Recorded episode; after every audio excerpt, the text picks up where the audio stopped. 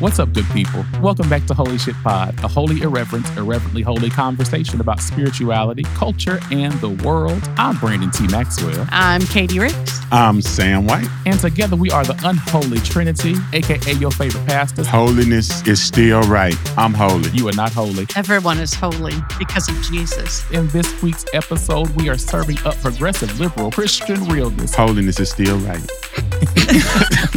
this week, we're dialoguing about all the things that have transpired in the world, particularly America, over the last few days, including but not limited to Congress passing the infrastructure bill, the Dems losing big in the not so midterm midterm elections, the role of critical race theory in those elections, and why NASCAR fans were chanting "fuck Joe Biden" or was it "Let's go Brandon"? Who knows? Let's go, Brandon. and we've also got a great word of pod where we'll look at a few passages from Scripture and talk about the role of Scripture and religious leadership in keeping our faith political. All that and more coming your way right now here on the Holy Shit Pod. Let's get into it. Katie, why does it seem like he's reading, but we have nothing to read? Because he always knows what he's talking about. Okay. So he scripts it out so that he looks like he's like with it. Gotcha, gotcha. Okay. He wants to make us look like fools. Okay. I mean, you can talk off the top of your head. Some of us. I don't have to make y'all look like fools. Y'all do that yourselves. Good morning. Good morning to all of our first time visitors. You are now stumbling upon the Church of Holy Shit and the Temple for all the saints and the ain'ts. We just a small church on the side of the podcast road trying to tell everybody about somebody who can save anybody. I'm just a nobody. I don't know why they're like this. Trying to tell everybody Body.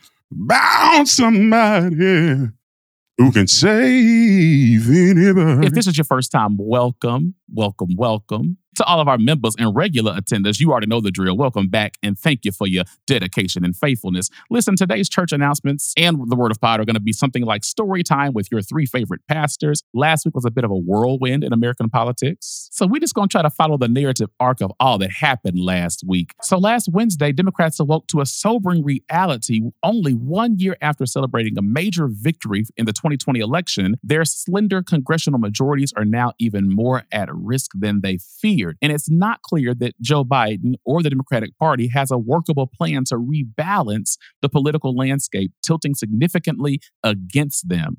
So, what happened last week? For one, Virginia, right? Virginia, Youngkin. What kind of name is Youngkin? Youngkin happened. For you who don't know, Glenn Youngkin, is that his first name? Child, I don't know. I'll just make it shit up. I believe it's Glenn Youngkin. So, yes, that is correct. Glenn Youngkin was running um, as a Republican against Terry McAuliffe to become the next governor of the state of Virginia. Terry McAuliffe, of course, Democrat, previous governor in Virginia. Previous governor with name recognition. with name recognition and actually did not like end in scandal did not he actually should have walked away uh, with this election and some people are saying kudos to glenn youngkin he has learned because glenn youngkin actually tried to put some distance in between himself and the former president donald trump and it was only at the very end that that trump came in and, and said hey all my people, you also go out and vote.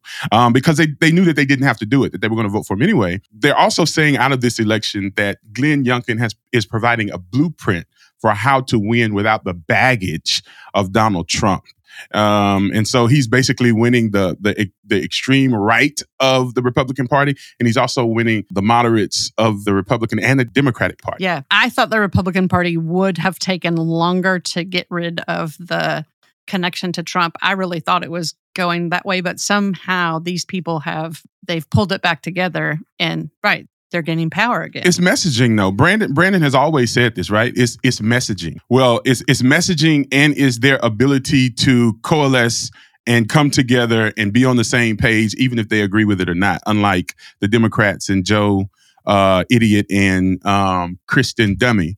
Uh, I, maybe we shouldn't put that in. That sounds really uh, bad. Uh, but but it's messaging, right? So when Donald Trump was the president, it, they were masters of distraction, um, smoke and mirrors. This don't pay attention to this thing that we're doing over here.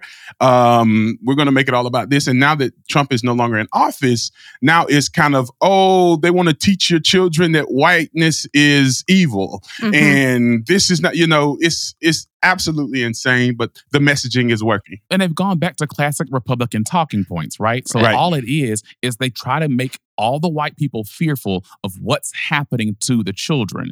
So at some point, Youngkin and other Republicans realize if we can make people scared about critical race theory, if we can make people scared of um, the fact that people may be trying to center the stories of Black people, that will do all the work that we needed to do. As you've already said, the base is going to show up regardless. All those folks who voted for Trump, all those folks who wear the MAGA hats, they're going to show up and vote Republican anyway, if they're going to show up at all. But we can't continue to ostracize the moderates who all voted for Biden at alarming rates. I mean, Joe Biden won Virginia by 10 points. 10 points. These were solidly Democratic states. They were solidly Democratic states. And in the last election, Joe Biden was the closest thing to resemble a Democrat. Even though he tried to lean into his progressiveness, um, he was still for some people a moderate Democrat, but he was he was the Democrat. And so against Trump, of course he would win by 10.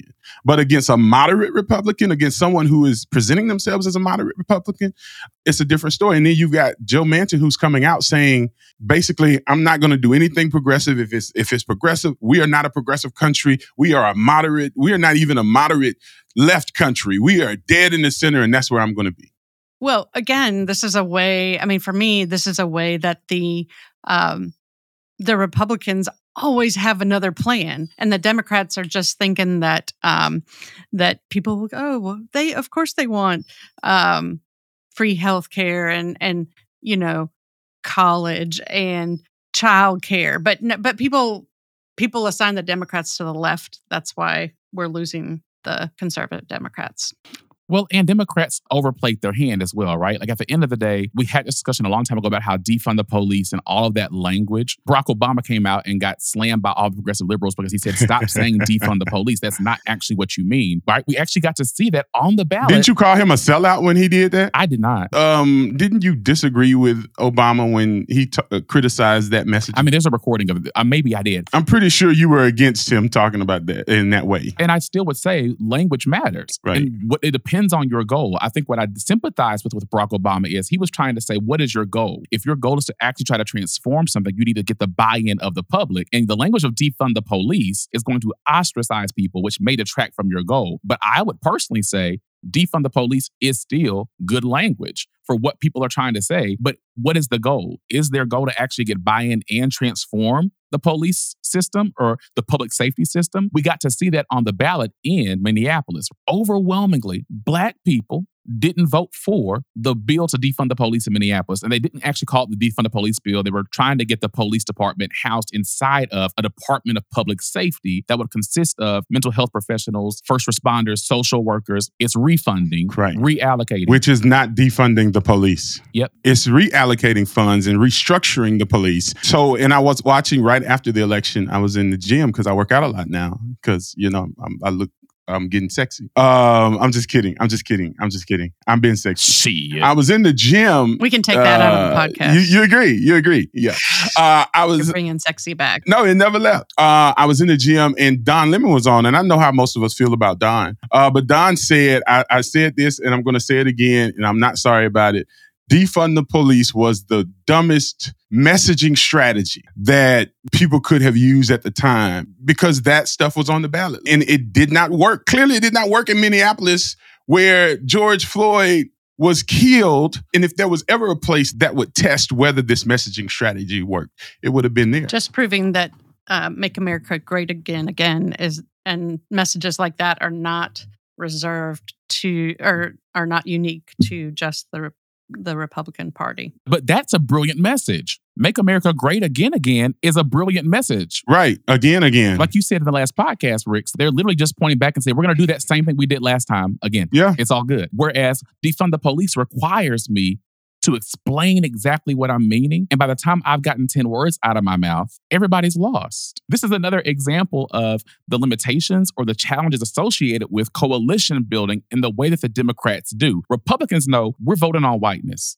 That's always going to be our message. Straight white maleness is what we're voting on. Democrats have to figure out how to articulate themselves to people who are moderate, people who are super liberal, people who are black, people who are white. In Minneapolis, black voters said, no, we don't want that. It was the progressive liberal white people who voted as the overwhelming majority in favor of defunding the police. And so, how do you have this bill that really is about how people of color, black folks in particular, are being treated by the police that black people aren't even voting for? Something's off in your message. I mean, because black people actually don't want the police to go away. Mm, mm. And and if your messaging strategy is defund the police, it may be a great rallying cry in the streets after some very public um injustice has happened. But if you actually have conversations with a lot of black folks, a lot of families, a lot of older black people, a lot of more moderate black people, you'll find that that messaging actually also does not resonate. It it it sounds more powerful than reallocate funds for the police. Like you can't really get that. But you're right. You're right. And the and the people who aren't going to question, the people who are listening to Fox News or whatever's worse than Fox News, they can just say it. They're not going to ask any questions.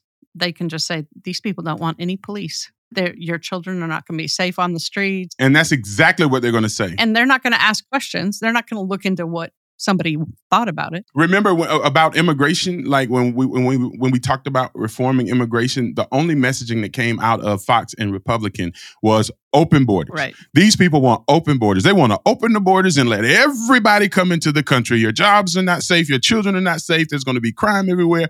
Trump even said they're not sending us their best people. They're sending us the rapists and the murderers. Right. And that's exactly what we give them when we come up with messaging strategies like defund the police. and then they then they create a foundation of attacks against folks that this right wing kind of mob thinks oh well that person is latino they must be a rapist or a murderer like no no or a muslim person like right, right. it just fortifies the racism and ethnocentrism that's already exists here and they've got a whole group of people that they keep riling up it doesn't take much to rile up white fear.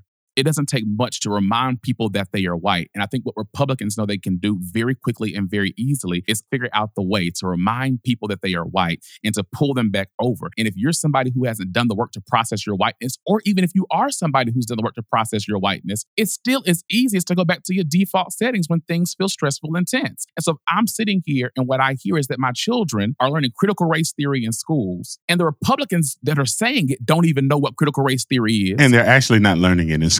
And they're not Right. learning it in school. Right. Let's press that because it was a movement that initially started at Harvard under Professor Derek Bell in the 1980s. And it was a reaction to critical legal studies, which were being done in the 70s, that were trying to dissect this notion that law was just and neutral. So it's a legal construct that you would learn in a graduate law program. Mhm. No, that's exactly what Jordan like. She's learning civics and she's in this AP class or what have you. And her, Who's Jordan? oh, sorry, my daughter. Should I said my daughter?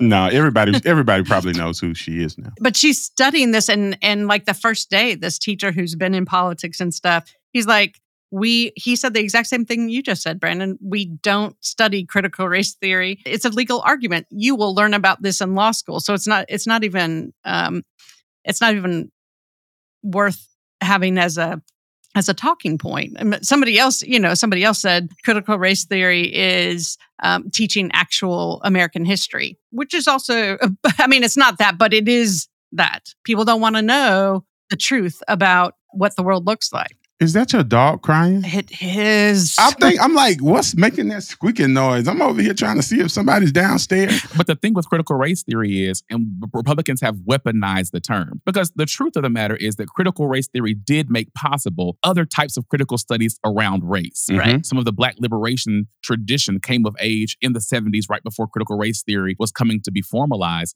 And so there is something that happened as a result of critical race theory in other academic disciplines, wherein we started thinking about what it meant for Black people to be political, historical, theological, social subjects in and of themselves, where we don't just say, we're going to teach about slavery for one week at the very beginning of American history and then not talk about Black people again until Martin Luther King Day once every single year. What Republicans know is that when they say critical race theory, what they're conjuring up is the fear that Black people have agency. Black people are human. Right. Black people have power and have voice. And Right. that's really what their message is. You don't want your children to think about Black people as political subjects. I think for the architects of the messaging strategy and for the people who are so deeply connected and involved in it, I think that's the case. But I think on a larger scale, it has become the boogeyman that is needed to instill that fear, whether the masses or the majority actually understand the argument that you just made, Brandon. Whether they actually have bought into this idea of black people having agency or not,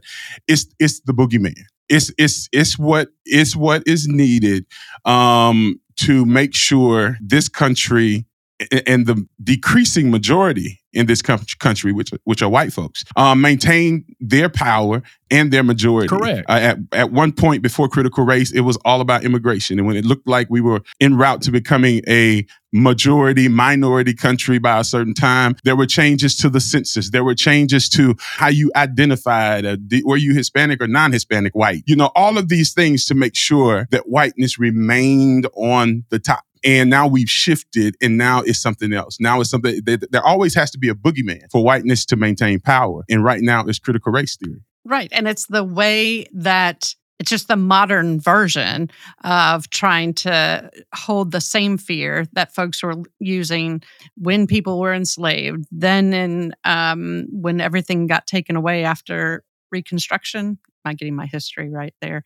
Like when the black folks were making it they were having their own businesses and all of a sudden like no we can't have this. They're right, perpetuating right. that. It's just the modern version of it. And they don't even know they don't even know because they haven't learned any history either. I'm, I'm, trying to shift and wrap up these church announcements. We've went a little bit long today. I know y'all, we try to get it done in 15 Oh, this ain't the word of pod? This is still church announcements. oh. we are still churchy. But the thing about it is, so Democrats have had control, at least from as far as public perception is concerned. The narrative that we heard in the media is Democrats control both the Senate and the House. They control the legislative branch, the executive branch. The only thing they don't control is the judicial branch, and they like us to think that the courts aren't politicized. And so the message is the Democrats haven't done anything with that. All they've done is spent more money. The Republican message is when we had a little bit of power, we spent a lot of money, and you saw that. We sent you two checks with our guy's name on the bottom of the check. Never before, at least in my lifetime, I don't think in American history, has there been a time where the government has sent every single American who was eligible a physical check with the president's name on it. That happened under the Republicans. We got three checks. It was two. No, it was two. It was three. We got two from Trump and one from Biden. Biden didn't send me no check.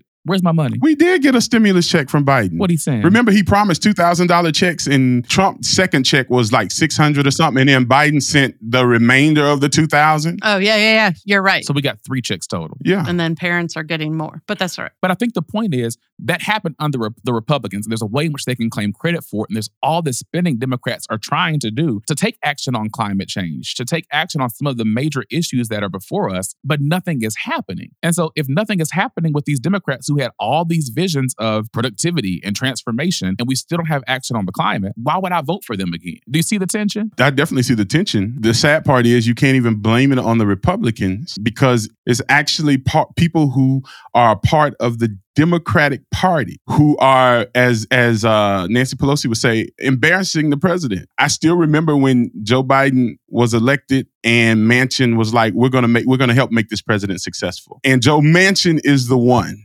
who is standing in the way of legislation that's going to support that's going to lift the majority of Americans that's going to help lift um, the majority of children that are in poverty in this country out of poverty is going to help deal with issues about around climate change is going to help deal with issues that we desperately need to deal with in this country that affect not just us but the rest of this world.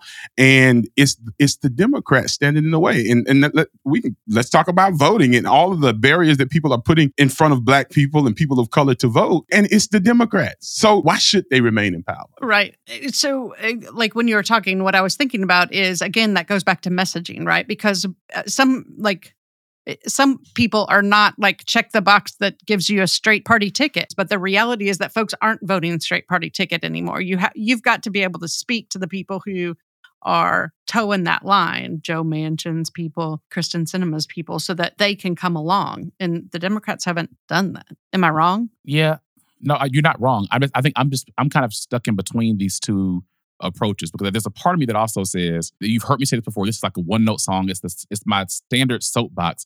I want Democrats to be ruthless.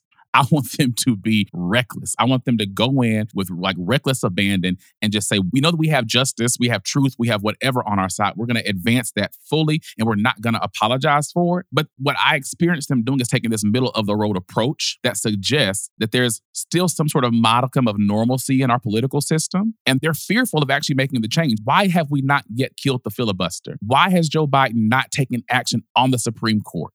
We have clearly seen that these actors do not give two shits about whatever standards of normalcy have been established for the last however many years, and that they're willing to toss them out whenever they so choose. So, why is it that Democrats are still trying to appeal to these norms in order to bring about transformation? It's not the Democrats. The Democratic Party as a whole? It's not the Democratic Party as a whole. It's certain one. When you say why won't the Democrat, I think there's a majority of folks who will be happy to get rid of the filibuster and move forward with some of the things that the Republicans are obstructing.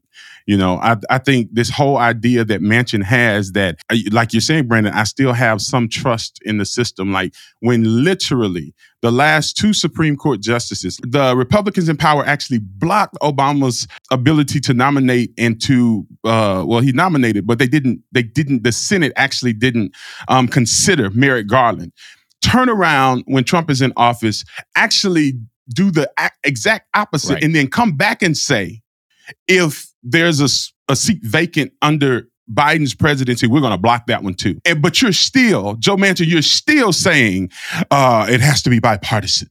You know, and it's kind of like like I'm I'm like you, Brandon. Like, uh, how are you refusing to do what's right? So you can say yes, vote. We need these voting rights bills passed. We need to. This is right, but it's got to happen bipartisan, even though people they're showing you that they have no interest to be bipartisan. Like, right. I don't know. I, I can't do that. If you show me that the system is against me, I'm not going to have any trust or any faith in it. I cannot. I cannot. I don't care what you dangle in front of me. I don't care what you say. I cannot have trust or faith in it. In black communities, we talk about skin folk not being your kin folk. For Democrats, I think that we need to get to the place where these political labels of Democrat, Republican, or whatever the other categories are, we actually let those things go to figure out how do we actually build broader coalitions that transcend the lines of our parties. But we've been going at this for a while because, again, a lot happened in the last week. We're going to take a quick break. And when we come back, we're going to probably keep talking about this, but do it through the lens of scripture, like your pastor should be doing on Sunday mornings. We'll be right back after this. Don't go anywhere.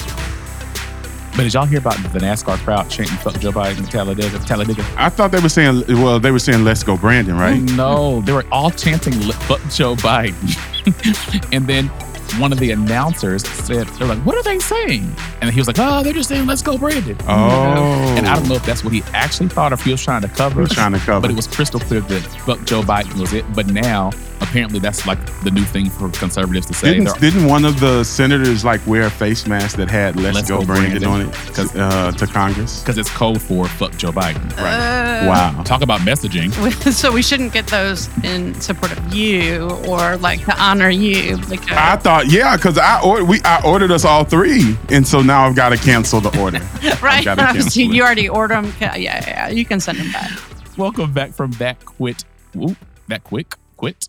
Welcome back from that quick break. There were actually three church announcements built into that prior segment. We had uh, the announcement about the Democrats losing big in the not so midterm midterms, the infrastructure bill passing, and the ways that critical race theory is being deployed in our current political context in order to help Republicans win and scare the white folks into rejoining the white team. For today's word of pod, we're going to actually lean into the fact that this is supposed to be sort of like a sermon. So if you aren't familiar with this thing called the Revised Common Lectionary, the Revised Common Lectionary is a tool that I used to think only white people used, but I now realize that it's not just white people, it's certain denominational traditions, but I still do have the experience that mostly white people rigidly stick to the lectionary. It provides four scriptures every single week from which you can preach. It gives you an Old Testament or Hebrew Bible passage, it gives a psalm, a New Testament passage, and a gospel reading every single week. What I used to do when I was preaching regularly, and even still when I'm invited to preach, I'm not somebody that likes to sit there and tarry for the Spirit and figure out what's the scripture I need to use. That takes too much work and too much time. I go to the Revised Common Lectionary and I say, Holy Ghost, let me know which one I need to preach from. And then I go to Dropbox and see if I've got any old sermons from a prior time that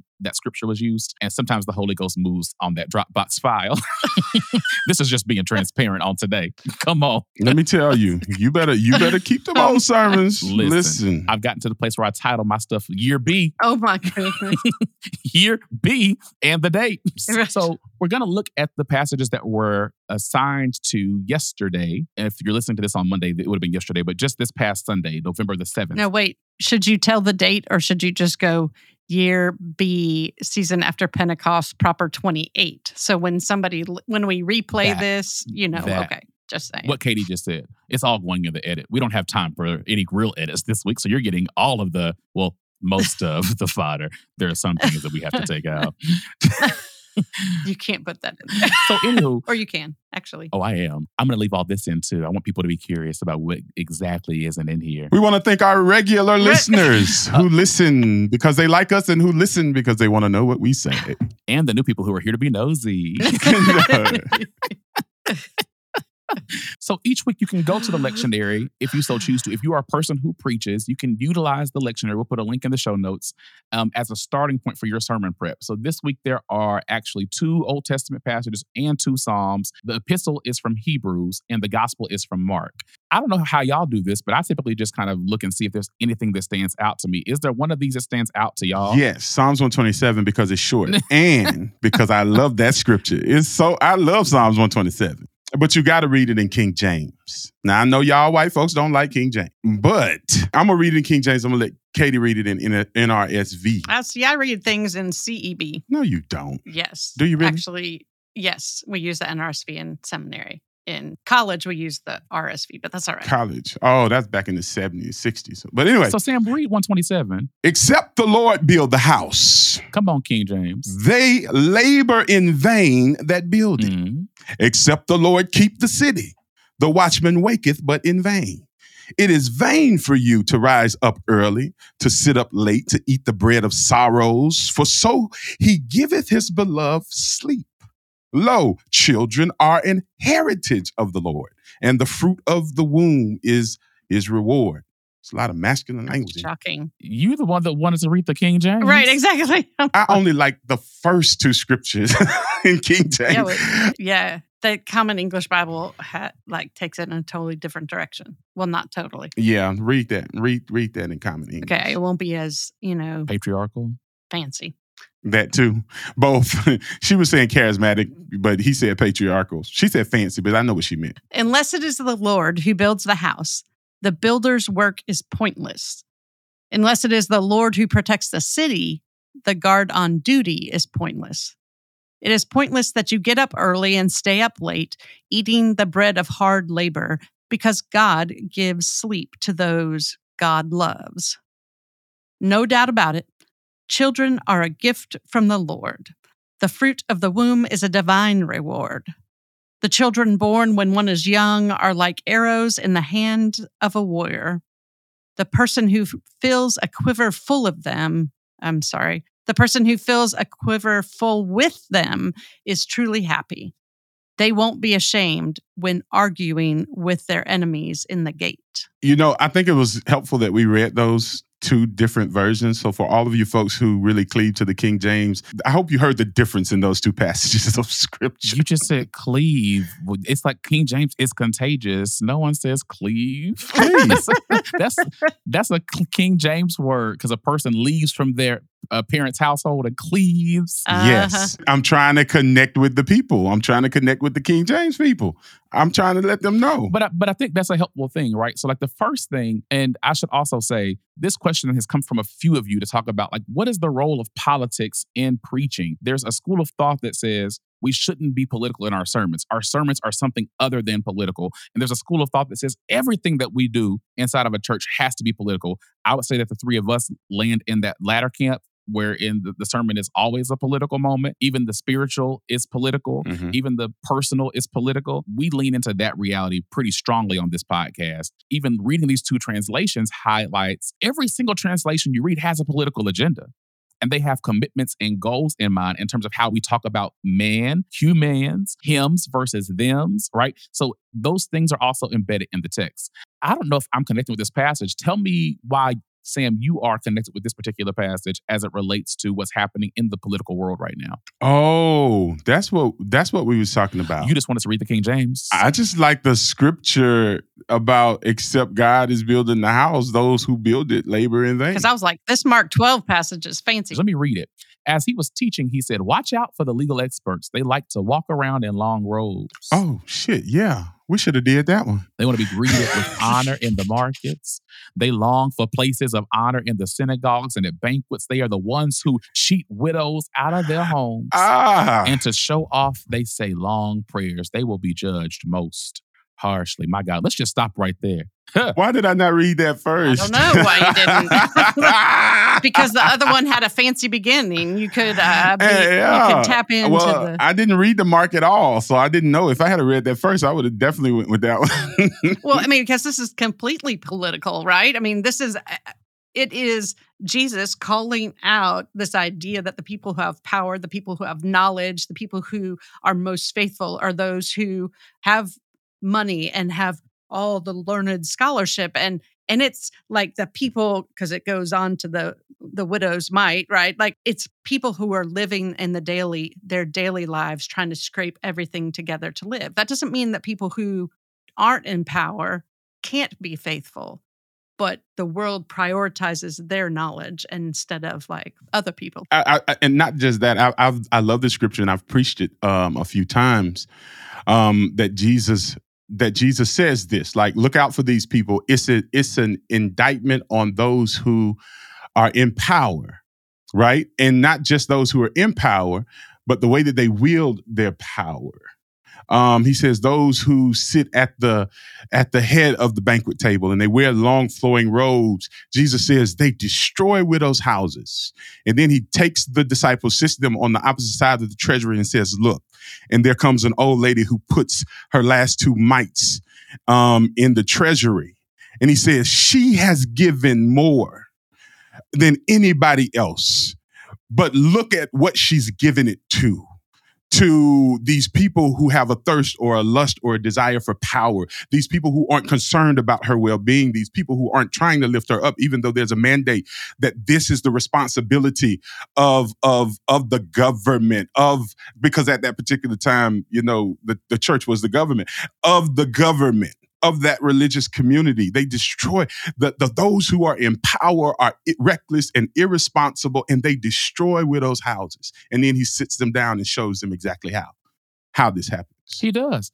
I'm also aware that what's easiest for me to do, especially if I'm a guest preacher, is to take what's happening in the world and pull it into my sermon. But oftentimes, I think the even more effective use of the political is to know the exact context into which you're preaching and the way that the broader political context is impacting that particular community. Yep. If I'm Yep. going to preach at your church, if I've never attended, you'll see me sneak in the back one Sunday before I preach because I need to see what's happening in the space. I need to figure out who greets me, who doesn't, who's invisible, who's esteemed, who gets to sit in the high place. And so I remember going to this church one time and it was full of academics. And I was thinking about going back to that church and preaching this same passage.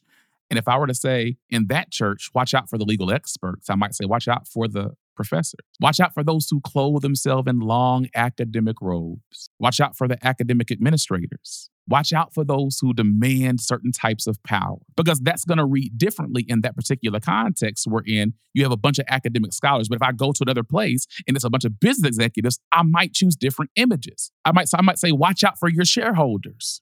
Watch out for those who attempt to accrue more value in your organization by demanding more shares so that they can have more control. When we think about particular communities as well, I think there's a way in which oftentimes preachers who do political preaching fail at the task when they don't take their own context seriously or the context into which they're preaching. I agree with everything you said. I, I, I don't. I hadn't thought about going to a church beforehand just to see. That's a great idea. I always brandon ask. don't if- do that either he don't do I that actually do. It's ridiculous, but I do it, especially now that I can live stream it. But what do you do when you have to like preach out out, out of state or something like when you can't You go talk how to do the you preach that? pastor. do you live do you stream now. So I've, I've, I, so I actually don't attend, but I do, I do try to have conversations with, like, if I, if I'm talking to the person who's inviting me, I'll say, tell me a little more about your church. What's happening? What's affecting the congregation? So I guess that's one way to do it if you can't actually uh, make it to the church. but pastors lie. It's usually not the pastor that I'm talking to. But Katie, Sam interrupted you. You were saying something about I'm sorry, Katie. No, I was just saying exactly what Sam said when he interrupted me. Is that I call and talk to Sorry. the. I mean, because I find it really difficult to preach in um, in a context that I don't know because my sermons are deeply contextual, and so um, yeah. So I'm also very cautious about intentional about the places that I go to preach if I know the pastor really well, if I know that person's going to be able to tell me exactly what is going on, if I can trust them to do that because because that's important. And even if the congregation needs to be pushed on something, I think sometimes somebody who's coming in can do it in a way that um, that the pastor can't do. Absolutely. To wrap up our word of pod conversation, Wrap it up. Wrap it up. if you are a person who preaches, you might try to figure out who your dialogue partners are so that you can have this kind of lively conversation before you preach, because it's going to inevitably shape how you're preaching to your congregation and the effectiveness with which that message lands. Craig, you were a listener who asked us this question. I think when I read this particular passage and the one that we read before, I can't help but just see that Jesus is being politically messy and attempting to make a statement about what is happening in these people's lives. He the, the passage that follows this um, in Mark is the story about the woman with the two mites. We just said that earlier, but you go ahead. Yeah, I just said that. He's it- well, I had said it too before you did, but yes. mhm. Yeah, and he want to make it seem like he introduced that. Okay, he might even cut out my edit so that his can be the first, only one. As has already been stated by the other two hosts of the podcast, this, this passage goes into the woman, the story of the woman with the two mites. And for me, I'm sitting there like, how can you not read that and see that Jesus is making a strong political statement about what's valuable, about what's meaningful? He looks at this woman who gives her last two pennies and says, she's more faithful, she's more important, she's more holy than all the rest of this stuff that y'all have if you read that and you get anything other than politics, then you're not reading the Bible for real. Or you don't even understand what politics is. Well, there's also that. And for me, it's it's those two can't be separated, right? It's it's it's a value statement on what's important, um, but it also is an indictment. Again, right be- before Jesus says that this is the value, this is what's important. He says, "Beware, beware of these folks because they destroy this lady's house. yes. They're destroying this lady's house." Yes, because what we like to do is read that story and say, keep giving your all to these institutions. Right, right. You get that lady gave her last. How are you giving your last? And that's how we transform that scripture. But that's right? not what Jesus said. But that's not what Jesus is saying. Jesus said, She's given more than any of you, and y'all are ravaging the home of this widow. You are destroying her home. You are displacing her from her home in the middle of a pandemic. and she's giving you the money to do it. And often this is a, this is often the scripture I use as an indictment against prosperity gospel, uh, but but it's also you know politically also it, it applies. And so those things can't like for those preachers who are listening, like you can't just take that and continue to say how how are you giving your all to Jesus because that's not what was happening in this text. And when you do that, if you map that onto the text, you are the person that Jesus condemns because you are literally enabling housing inequity. Mhm. Because when you do that, you are enabling the continuation of patterns of generational wealth disparities that exist for the people in your community. Mhm. If you celebrate the black woman who gives 10% of her check on top of paying higher taxes than the person in her congregation making six figures, then you're enabling a type of disparity. You have to think about all that you're preaching, both in your context, your nat- your state context, your national context, and then also the global context. And at some point, the universal context when the aliens finally come take over America. I mean, uh, take over the earth. okay, you just went. They already took over. They already took over America. It took a turn. I'm sorry. Took a turn. Was- Took a turn. you wouldn't get this reference, but um, yeah, all of a sudden you started sounding like Aaron Rodgers there. But uh, I do get the reference. I don't. I don't get the reference. I don't know what he oh, said. he just went into lunacy yesterday on a podcast. So Anyway, we're gonna wrap Wow. this section up and take another quick break now. Um, hopefully that was a helpful sort of exercise and highlighting how we read the text politically. And if not, send us a question, holy shit at theolabmedia.com. We'd love to hear from you and to continue talking about the things you care about. When we come back, we'll go to the hopeful part of our podcast, invitations. We'll be right back after this.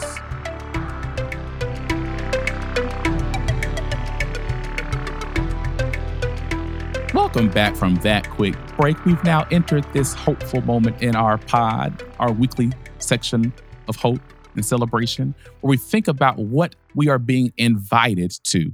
And you know, I do want to sit here and Terry for a while because um, Katie, your mother, and uh, my mother, I think that maybe the only two people that I know of have both said to us, like, can you can you tell us some hopeful things?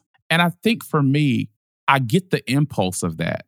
And we started doing this invitation segment because I think even we realized what's the turn of these episodes? Where do we get to the place where we're trying to actually shine a light on something? And I think um, for me, and y'all speak for yourselves, I feel like for the way that my life is set up and for the things that I've personally experienced in my life, there's a lot that I got to get through to get to a point of hope. And for me, any sort of hope that doesn't take seriously the tragedy, the oppression, anything that can't wade through that and hold that isn't actually hope.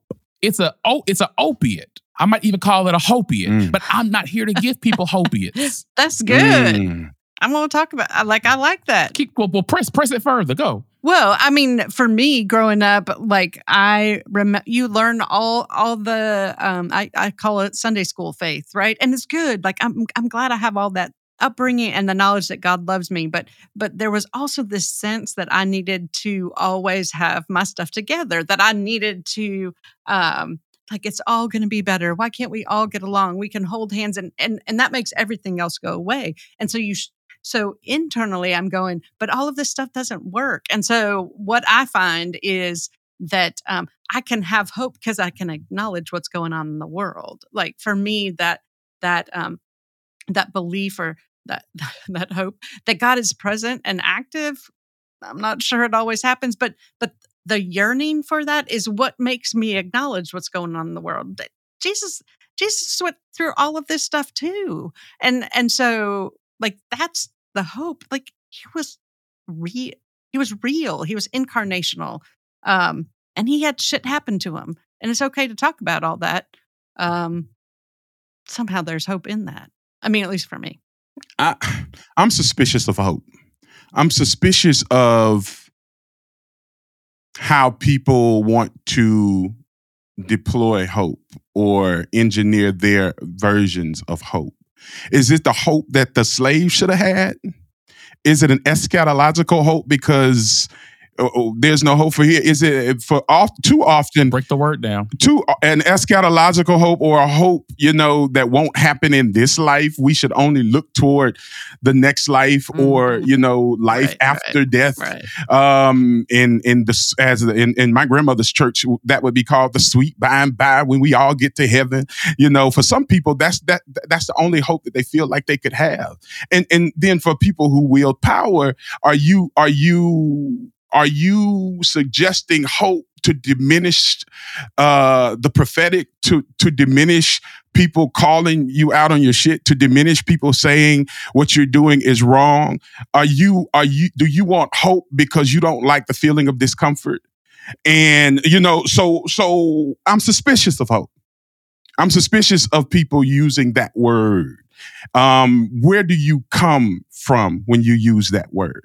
Uh, because if you're sitting in the governor's mansion, um, or if you're a trillion, a, a billionaire, if you're Jeff Bezos saying, you know, I just want everybody to be hopeful, get out of my face with that bullshit. Yeah, because in some ways, hope is a luxury that not everyone is afforded. And especially depending on how you describe hope. This is not an indictment on those of you who've written in, called in, texted in to say these types of things. It's us actually trying to wrestle with what you all have said. And what I also know is for every email that we receive from somebody who's like, Can you be more hopeful? We get emails from folks like Lorato in South Africa saying, This stuff makes me hopeful because I didn't know that there were people who wear clergy collars, who wrestle with things in this way. It makes me feel like maybe I have a tribe. And so there's something about naming the harsh conditions that enlivens hope in somebody else. And so if you're being caused discomfort, and I'm not, and that's not what anybody has said, but if you're at a place where you listen to this podcast, maybe this isn't the season for you to be listening to this podcast because you're not at a place where this brings you hope. I would invite you to lean in though and to figure out for those moments where you are made uncomfortable, think about who might be receiving hope. Mm-hmm, mm-hmm as a result of what's causing you discomfort. Right. And and I, and the the people that you describe, Brandon, like Lorato, I can't do it. I can't. I can't. I can't do it. Like um Lorato, I'm gonna say it like I'm in Alabama. Uh, those are the people I feel called to. Those are the people I feel called to. That's nothing new. Sh- shut up, North Carolina. Um, I'm Wisconsin. That's all right. North Carolina.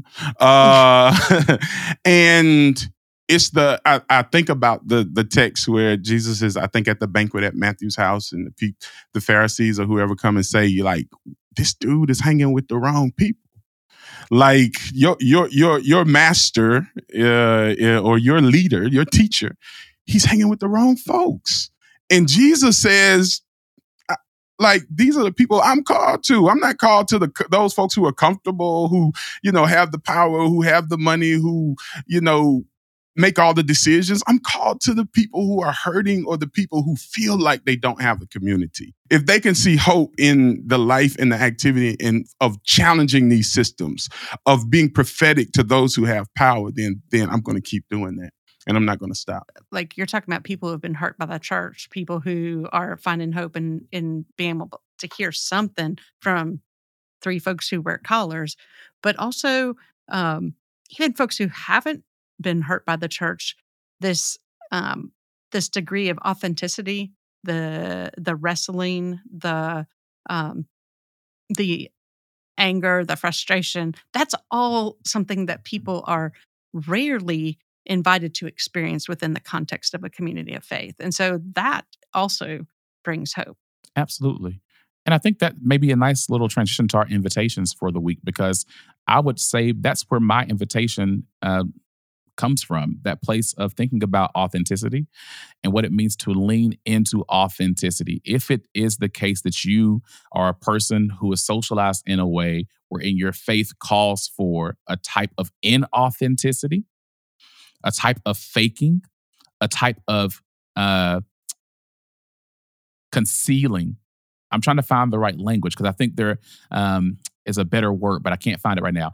If your faith calls for you to conceal aspects of your identity and your person, if your job requires you to conceal aspects of your identity and your person, if your congregation, fill in the blank, whatever it is, if your school, your family, if they call for you to conceal aspects of your identity and to bite your tongue and to not lean into discomfort and truth telling, if they try to make you swallow lies, that ain't a place that's going to help you grow. It's not a place that's going to give you life or foster life in and among those who need it most. And so the invitation is to think about how authenticity is made manifest in your life and what conditions are necessary to make you feel like you are living into greater levels of authenticity. I think for me, it's the authenticity too. There are sometimes when people don't know that they're being asked to do something different. My greatest yearning for the church, whatever that looks like, ours, which reaches those who are outside the walls or or anything, is that pastors and and members and people in the universe, whether they darken the doors of a church or not, mm-hmm.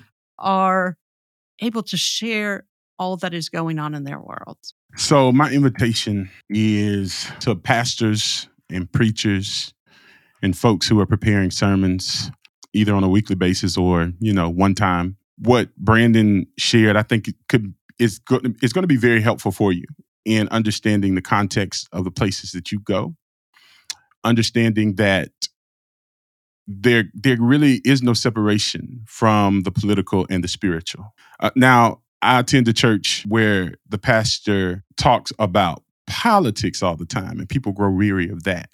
There's a difference between just talking about Trump and talking about the political uh, nature of the gospel of of our lives of the way that we engage our spiritual journeys together.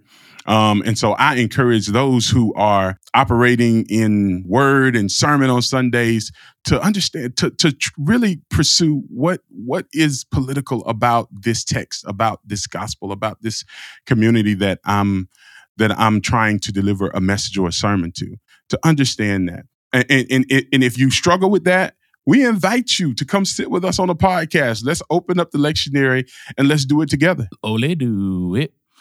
And I would even say, even those of you who don't preach on Sundays, as you're sitting in the pew or sitting on your couch in your jammies watching the live stream, you also think about it being political. It's my invitation. Don't change, don't change my invitation. If your pastor isn't doing it, if your leader isn't doing it, you fill in the gaps mm. and look next yeah. to you on the pew or look at who's typing in the Zoom chat box That's good. and figure out how that text comes alive in your context. It'll be transformative for you and your congregation. Yeah, and that's I mean that's also the thing. So many churches think that that whoever's standing in the pulpit has the the market on whatever that text is saying. Like a sermon is a dialogue. So your engagement with it, you're adding in what you're talking about, Brandon, that makes the word come alive even more.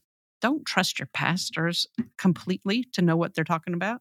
I can say that because of the Reverend in front of my name. Don't change my invitation. And that brings us to the end of another episode of Holy Shit Pod. Thank you so much for listening, good people. We love, love, love hearing from you. Katie, tell them how they can talk to us. Well, there are two, I mean, there's probably a number of ways because some of you text, some of you email. Some of y'all Instagram DM us. True, that too, that too. All of that's great. Facebook, even. If you're the kind of person who likes to email, email us at holyshit at theolabmedia.com. And if you like to talk instead of write, share a story that's easy, more easily captured by your voice, then go to our website at theolabmedia.com and click on that purple hexagon. Kat, that's for you. Click on that purple hexagon and you can record whatever it is that you want to say to us. And Sam, talk about that offering. It's giving time. If you like what you're hearing, we want you to head on over to patreon.com slash theolab media and put a little love offering in the basket. I'm gonna tell you, we need your support. I can't feed my children. I can't my dog ain't had no food in a week. And so go on Why ahead and drop give him that part? God is gonna bless you. No, if you like what you're hearing, head on over to patreon.com slash theolab media and put a little love offering in the offering basket. We certainly appreciate it. All right, good people. We'll be back next week, same time, same place. Until then, peace.